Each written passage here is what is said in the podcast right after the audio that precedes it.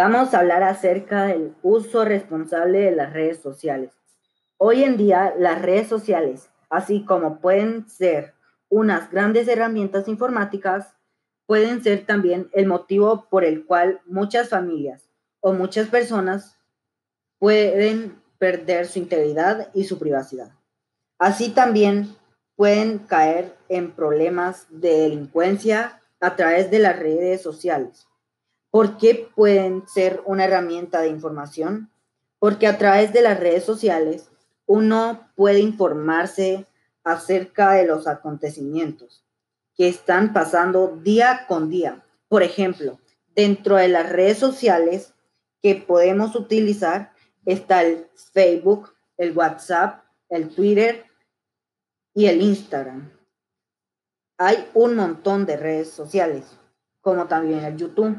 Y a través de todas estas redes sociales podemos encontrar información acerca, por ejemplo, lo que hoy en día está atacando al mundo, que es la pandemia del COVID-19, el coronavirus, en donde podemos encontrar información de cómo, podemos, cómo poder evitar cuáles son los siguientes síntomas que este da y qué lo que debemos de hacer al momento de saber si nos estamos propensos o nosotros somos parte o nos dio la enfermedad del COVID-19.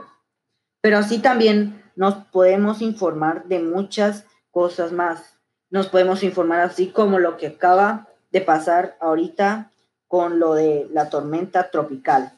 Esta tormenta tropical que vino a afectar el país ahorita.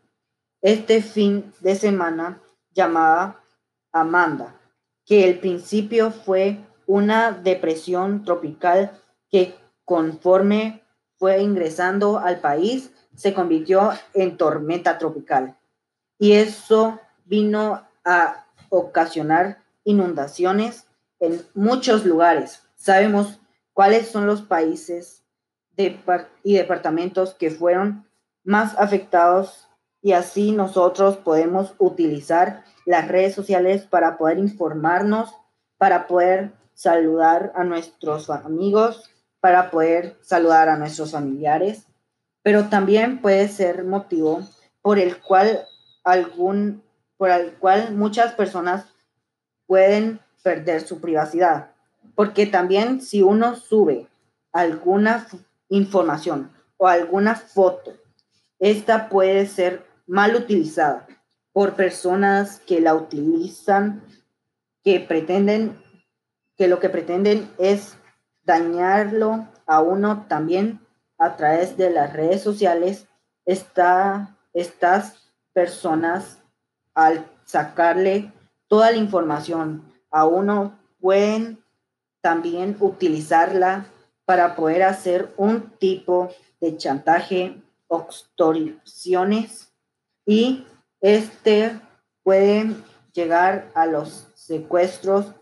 Entonces uno tiene que saber utilizar estas redes sociales. Gracias.